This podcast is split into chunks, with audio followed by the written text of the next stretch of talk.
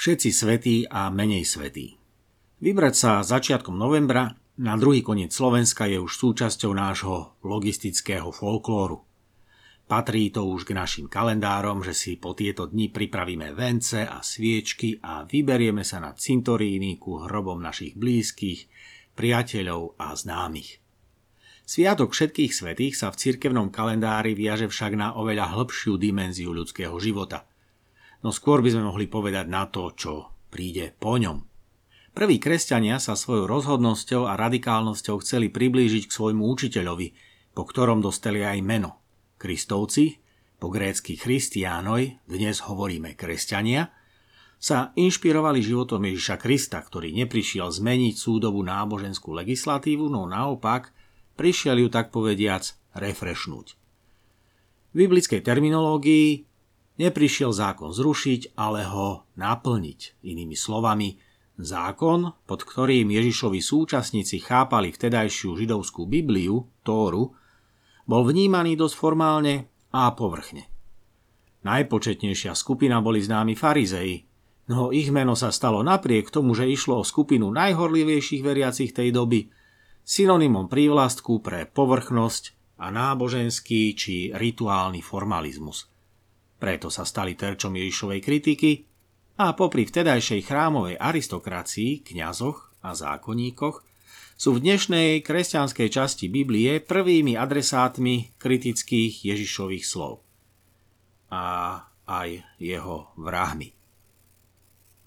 Práve preto si Ježiš vyslúžil prenasledovanie a jeho smrť na kríži bola justičným procesom, ktorý je vzorom a prototypom akéhokoľvek monster procesu.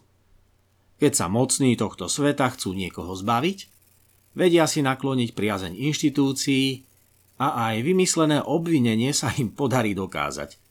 Nespravodlivosť, na ktorú doplatil Ježiš Kristus, však mala krátke trvanie. Kresťanské vierovýznanie hovorí o tom, že Ježiš stal z mŕtvych už na tretí deň. Tento Ježišov príbeh je známy. A známe sú aj mnohé ďalšie príbehy slávnych Ježišových nasledovníkov.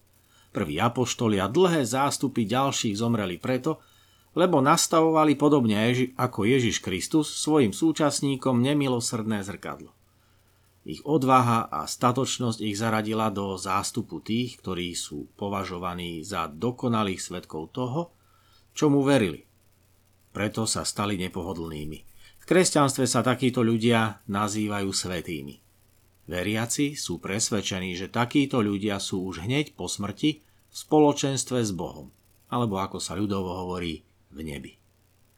Mnohí iní, ktorých mená nepoznáme, sú takisto v malom, takýmito skvelými ľuďmi a dokázali to vo svojom čase a priestore, kedy sa nenechali zlomiť okolím či prostredím, kedy nekradli, keď iní kradli, neklamali, nepodvádzali, a neprispôsobovali sa takej dobe, aká bola, podobne ako to robili z pohodlnosti či slabosti mnohí iní. Vďaka ich svedectvu sa ešte pravda a láska stále nedajú zameniť za lož a nenávisť ani dnes. Ich mená nepoznáme, ale určite každý z nás pozná ľudí zo svojho okolia, ktorí boli statočnejší a poctivejší ako všetci ostatní. Sviatok všetkých svetých je sviatkom týchto ľudí, ktorí boli verní Bohu, sú už podľa presvedčenia ich blízkych v nebi, ale neboli a nikdy nebudú svetorečení v slávnostnom oficiálnom cirkevnom procese svetorečenia. Tento sviatok všetkých svetých však ľudovo splýva so sviatkom tzv. dušičiek. Pamiatku všetkých verných zosnulých, o ktorých ešte nemáme tú istotu viery povedať, že už sú v nebi, ale veríme, že na základe učenia cirkvy sa za nich môžeme modliť. Je to istý druh príhovoru. A za čo sa to vlastne prihovárame?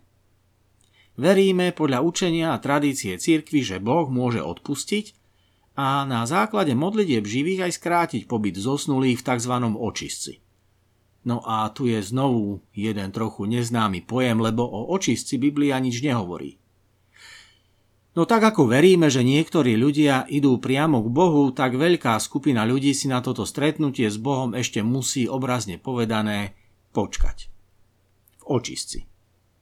Z katechetických dôvodov je tu teda učenie cirkvi o očistci, kde niektorí veriaci, ktorým sa v živote nepodarilo úplne žiť podľa toho, ako to od nich ich viera a vzťah Bohu predpokladal, musia určitý čas odčiniť to, čo sa im počas života nepodarilo.